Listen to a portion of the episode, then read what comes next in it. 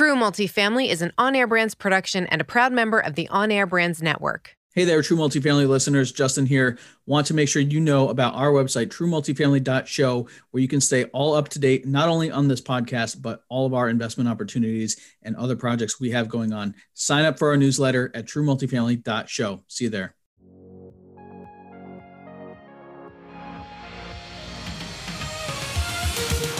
This is True Multifamily, the show where we dive in on what really happens after closing a multifamily property.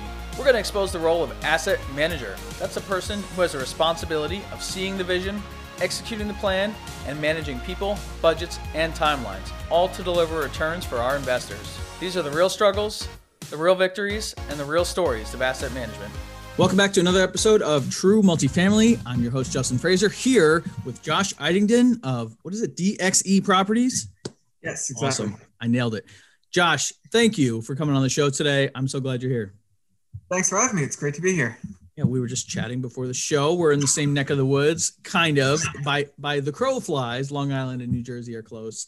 Uh, but as we mentioned, by drive time, it could be three hours or more. Right. Both both of us looking to leave New York and New Jersey, but one of us going to do it sooner than the other. Yes, sir. Absolutely. On the way, on the way out of town here.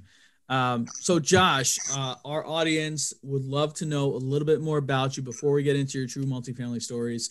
We want to hear just about your partnership and your portfolio and, and the types of investing that you're doing right now. Sure, I'd love to. Thanks. Um, so, it's great to be here. Uh, a little bit about myself and partnership. I'm the co founder of DXE Properties. Um, we are located in the New York metro area, but most of what we own is multifamily in the Southeast. Uh, we do have some experience in different asset classes. We've done a couple small condo developments. We do own some neighborhood shopping and retail. Um, but I'd say 98% of our, our focus and the acquisitions and what we've been pursuing has been multifamily. Predominantly, I, I'd say in the last six, seven years, what we've bought have been, call it more workforce C class product that we could renovate. Like we talked about before we started, we've been a little bit towards greater quality. Even B and some A class assets, we've been competing on better than a lot of the C class stuff these days. Um, but most, why, why, do you think that is? I, am going to interrupt right in the middle of your bio here. Why yeah. do you think that you can you the prices are different, or what are you seeing on the A's that's different from the C's? You know, in terms of the A's, you, there's less levers to play with. Um, you know, maybe there's some lease loss, maybe there's some organic rent growth, but if you're talking an A class product, it's something that's relatively recently built. So there's not too much that you could do to to move the needle in, in terms mm-hmm. of growth.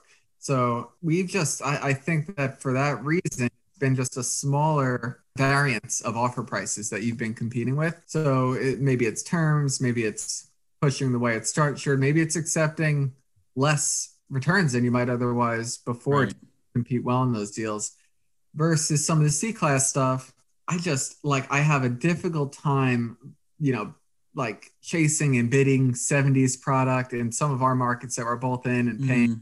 70s, 80s, 90s a unit to put in another 10, twenty thousand dollars a unit. Yeah. And and then chase an exit at, at almost replacement cost, you know, five, seven years down the line. So it's been tougher to justify whereas in the past we've been buying some of these c-class deals for 30 40 50 thousand dollars a unit and it, it, could just i fear those days are gone. I fear, I fear the same. i do fear yeah. the same. You know um, it, it's something we could probably debate all day because mm-hmm. it's going to be there. Like you're going to have that segment of the population that's going to need to rent for a long time. Yeah. But I, I just I think we're seeing it across our portfolio. Like collections have clearly suffered more on some of the more true C class assets, yeah. the higher quality. So it's it's what we believe in at least right now. All right. So I interrupted you. You were just getting into the types of properties that you buy. So, so that that probably put a, a, a bow on it from multifamily. uh, you know, we're we're a newer company. We've been really active. I'd say the last three years, myself and partner. Uh, my background, I worked for a software company, then I worked for a real estate investment company as an analyst, then an acquisitions guy ultimately left them to to start DXE with my partner who comes from like a institutional development and construction management company in the city who just uh, had an entrepreneurial bug and was willing to leave his high paying job to make nothing with me. All right. Let's find So, more of uh, you know, with that, we try to bring bring together two different worlds. Um, he takes much of the asset management, construction management. I'm doing the acquisition side, and we both come together on um, call it equity and the financing side of the business. Um, you know, we're a group that's going to do deals a year, likely not more than that. Um, Mhm. we have been increasing deal size, and much of that's maybe it's market, maybe it's just efficiencies of management. But I did think an interesting deal that I could talk about today, maybe it ties into most recent purchase, um, was six years ago. We bought a 62 unit deal, um, really pretty strong submarket of Cincinnati, and uh, actually ended up selling that earlier in 2020, and we did a 1031 into our most recent acquisition here in Atlanta. Yeah, I definitely want to get into that for sure. Um, let's, you know, you said that you partnered three years ago, but you said this deal was six years ago. Can you just give us some context? To, so, who's involved in this deal from from six years ago, the sixty-three? Or this was a legacy me deal. Uh, Okay. Before my partner came on board. So Is this something that you syndicated or you bought by yourself? What? a husband and wife team provided the equity for it. I basically did everything in between. Um, so I, I found the deal, I, I structured it, put it together, asset management it all the way through closing eventually. Got it. Got it. Okay, so it was a partnership. You had there were just really the three of you on this. Correct. Okay. Got it. Because I know that 1031ing syndications can be tricky when you've got, you know, 10, 20, 50 investors trying to 1031. Uh, that that gets a little crazy. But three, that that makes a little more sense. Yes. Um, yes. Okay, so tell us about that deal in sort of broad strokes, and I'm very interested to hear about management of that. And then let's talk about your new deal going on in in Georgia. Sure. The deal, uh, this was back in 2000, to- it must have been 14 or so. Um, it was actually owned by someone that did not know how to read or write, which to me was amazing that he was able to purchase a 62 unit deal and was running it fairly well. But as you can imagine, there were really no like books or records. He was just taking money, it was Yeah. cash. So it was difficult to get financing to say the least. Um, but myself and partners, we were able to get a local bank on board. Collectively, we were able to show a decent track record and balance sheet. Um, so we were able to, I think, distinguish ourselves from a lot of the competition for that reason alone, because we were probably more financeable than than many pursuing that type of deal. But we ended up closing it, and only 62 units. You know, you're you're going to get different types of management options. Um, I I know that especially you guys in the southeast, you work with some pretty big names down. Um, there's no wa- way we're getting Hawthorne or Carlisle Right. for, for that deal. Right. Uh, so we were forced to work with the local management company. Um, they managed maybe 500 units down there at the time. Um, so we came to them. They and they had a decent, I guess, uh, portfolio as it sat, and we thought they could be a good fit there. I definitely took an active role on the asset management side. Would often work with our staff directly that was working ultimately, I, I guess I built a strong enough relationship with our maintenance guy who told me, "Hey, your your property manager um, or the owner of that company has really been stealing with you. He's been. We did some roofs there, so he, as part of that, went to one of the roof vendors and said, "Hey, you undercut them here. I'll guarantee you get the job. You pay me." You know, a few thousand dollars of your bid because I'm I'm gonna sort of rig this. Yeah, that's uh, you know, just pause right there because that's something that there's so many layers to that. So you've got a management company who's let's break that down. What are they saying? What what's the arrangement between the management company and the roofing company here? I, I guess they're friends. The owners are Right. friends. Okay. And so now the roofing company is is what they're increasing their bid so, and and including a slice to to go to the management company. Is that how that's working? Exactly. Exactly. Yeah. Okay. Um, unfortunately, not terribly uncommon because No, we had something no. very, very similar happen as well. And um, it's sometimes called pay to play, right? And so, you know, if you want to work on my property, well, you better bump up that bid 20% so that I get my cut, right? This is this is the PM saying that, or, or someone that works on the property. Is that what what you think happened? Exactly. And and it's frankly some you could argue that it's just the cost of doing business, but and it's and it's also very difficult to identify in a lot of cases. Um, like Yes. I, where you've come across it, it's probably a winding and weaving story to figure out how you Absolutely. of that. um, you know, e- even among some of our larger, larger property managers, they're all gonna have preferred vendors, and I'm sure there's some sort of arrangement that's going on there. It's just a little bit more accepted. Um, what I, I think irked me was just the the manner that it was all happening, and and we're we'd be all for paying a oversight fee or something to that effect, um, but it, it it definitely rubbed us the wrong way and and was the impetus for a property management change. Yeah. Um, I think disclosing it makes a huge difference. And a lot of times people don't want to disclose. And look, there's relationships. And if the manager has, you know, enough work for this roofer, then they're probably getting great prices. I mean, that's one of the things we look for from a management company that they do get the best prices because they have so much volume. But, you know, also we don't want those undisclosed kickbacks happening because that's where things get a little shady. And we want to make sure that our interests are all aligned for the best uh, health and outcome of the property, not each any individual's pockets, right? Because at the end of the day, it's the property success that's going to make everybody successful. Exactly. Um, I want to ask you a question about the maintenance guy that sort of ratted everything out or sort of told you like what what was your relationship like with this person how had you communicated with them in the past is it someone you you know you, you took out for lunch when you were in town like tell me tell me a little bit about that relationship yeah, and I'll admit my relationship with on-site staff, um, I, I, do it better or worse. I, I maintain more of a line than I did then. Then I was definitely interacting with him more directly. Of course, when, when I was in town, I would take them out to lunch. I think in this case, I was able to understand what was going on because he was fr- fed up and frustrated with the property management company. Got it.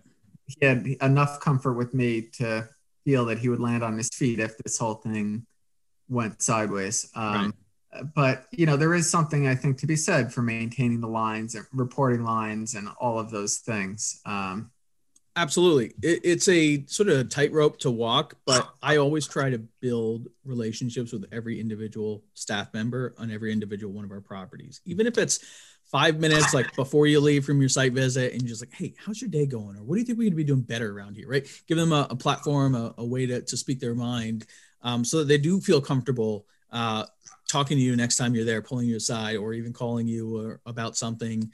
Um, i've sent like um, a book on flipping houses to one of my maintenance guys who told me he was interested in flipping houses. I'm like hey you should read this book. It helped me you know? And just little things that don't cost much but build that relationship. Yeah. and i know that guy like if there was ever anything going on he would call me right? Because because like we're not friends but and he works on my property but we're friendly enough that we'll text every now and then and i'll you know we have a good relationship that i know now that he's looking out for me yeah, I couldn't agree more. I mean, we have a leasing person that's like addicted to Starbucks every single day. She's drinking Starbucks at least once. I we sent her one fifty dollar gift card, and like she's the most loyal person in the world now. It's it's right. Awesome. it doesn't take much, and people just want to know they're valued and that they're being heard. And I just wanted to pause on this topic real quick because um, it's definitely something that gets overlooked when we thought, think about asset management. We think about running our properties. We think about you know returns to our investors and money going for construction and what vendors are working. But at the end of the day it's the people that work on your property day in and day out right? The maintenance guys who are interacting with the tenants. They're representing you and the ownership group right? The leasing staff who they're going into to try to solve a problem with. These are the folks that you have to take care of because they are there every day and they will make a difference. They will call you when someone's skimming off the top right? If you treat them well. Totally agree. It's more people business than anything else Hundred percent, hundred percent. And so when people ask me like, "Why you were just there four weeks ago or six weeks ago? Why are you going back?" It's like I have to go back, even if nothing else has changed. I need to be face-to-face communication with everyone on site. I bring them a box of donuts in the morning, like out to lunch. Let's order in some pizzas, whatever it is, just to show like, hey, we appreciate you guys. So, all right, that's enough on that topic. I love that it worked out for you. Um, and you know, not every time is that going to happen, of course, but it's good to know that you are treating people well, and that if something does come up, someone is going to say, "Hey, wait a minute, uh, Josh probably wants to know about this." Right. Exactly. So um, okay, so you decided to to fire these guys at that point. Is that is that what happened? Exactly. Exactly. And and weighed weighed bringing on another property manager or possibly bringing the property management in house. Um, in this case, especially, I had a really strong relationship. There was this leasing person and a maintenance guy. Um, and I felt that I could really just perform property management duties myself from afar. Um, the leasing person was there prior to me. She worked for the other owner. She was a big fan of me. Uh, just stepping in and supporting her, paying her more also helped. Um, so I bought uh, saw basically Propertyware, which is sort of like the poor man's Yardi. Okay. and and got her up to speed on it. I got myself up to speed on it, and it was great. I, I mean, we set up bank accounts together, and, and it worked. Um, I have very little interest in doing that again, especially. That my next question was, would you do that again? but it, it, in this case, I wasn't going to go backwards, just because there is a real level of trust um, that you do have to build, and there's a leap of faith that needs to happen with whoever that site manager is that you're working with, where there's not going to be the checks and balances with a property manager overseeing her. Um, so you had, uh, I just want to make sure I understand the structure here. So you you got rid of the management company, but you kept the staff. You kept the the site manager right. and the, the maintenance guy. Right. Right. And were they full time employees then of of of your company? That was then, and the only the only thing they worked on was that property. Right. Yes. Okay. Got it. Understood. Um, and then how did that go? I mean, what what lessons learned do you have from that over the six years or so that you were doing that um, to get this property ready for sale? So it went, I'd say, generally well. If I could pinpoint a cha- a real challenge that we had while we were, you know, say self managing it, it was it was the employee side. Like um, our maintenance person actually had a um, he had a stroke, unfortunately, and uh, is doing better now. I think. Well, he's doing much better now, but for a while he was really out of commission. Um, so us replacing a maintenance person was really really difficult. Um, I think that if we were a larger company and can offer some more benefits and at least a path path of growth in a way that we couldn't, I, I think the pool of employees would have been that much better. Um, but we must have gone through, uh, I don't know, probably six different maintenance guys in a year oh trying to find a a good fit there. Um, so that that I'd say was the real challenge. I mean, that property we weren't really doing much to it when that was happening. It was really just turn and operate. Any of the improvements mm-hmm. improvements were done by then. Um, but that's definitely what I would put my finger on. And I, I considered even during that year of switching back and taking on a new property manager. Um, but ultimately, we we did find a good replacement for Marty. Good, good. Um, so your your next purchases, the properties you're looking at now, would you consider self-managing, or do you normally only use third-party management? I think we only would if we could build up enough scale in that particular city or market. Um, you know, I, people have different rules of thumb for what that number might be, but right now, I don't think we're close in any one specific market where we yeah. could house. Um, I think I definitely would um, because I, I I can't help but be very active on this business and I feel in this just day to day. Perhaps you know, I, I, just talking to you, perhaps like you guys do. So I, I think there's there's a desire at some point, but mm-hmm. immediate future. I'll tell you, I feel pretty strongly about this, and and it may change when we reach a certain number of units, but I love third party management. I love that I can hire and fire. Not that I want to be firing people, but having the flexibility there is great. Um, but I love that they are the market experts, right? I don't. I am not a expert in property management in North Carolina. I own a lot of property in North Carolina, but I'm not the expert on that. They are right? They're keeping up with the latest rules and regulations, especially during COVID. I mean, the governor's, you know, putting out new, new whatever every other week. And so they have to stay on top of that. They know what's legal. They're following. They've got the connections to contractors, to attorneys, to whatever resources you need. And then they're also getting scale because they have so many units that they manage. You can get some really good pricing from from vendors mm-hmm. as well. So I for now always love third party. At some point if we i don't know what the number is like you said 2000 units maybe more maybe it makes sense if we're there and we have a strong presence but i'd rather let them run that and let us run run our side of things too. It makes sense. I uh, i would definitely never fault that thought process. So tell me uh, let's get into uh, a little bit before we wrap up. Tell me about the 1031 process um, and and rolling into this newer deal Sure. Yeah. So that deal, I think the total equity was like four hundred sixty thousand dollars only. Um, it ended up being really successful. Maybe a combination of time and a combination of I think some of the improvements that we made, and, and we bought it right, probably because we were willing to work with some of the less than adequate records, et cetera. Sure. Um, so we had about it was about one point two um, that we were doing a ten thirty one with, and in that case, we really wanted to put it into higher quality asset, and two, something of a little bit more scale where we could have some uh, efficiencies around it. So we did a tenancy in common.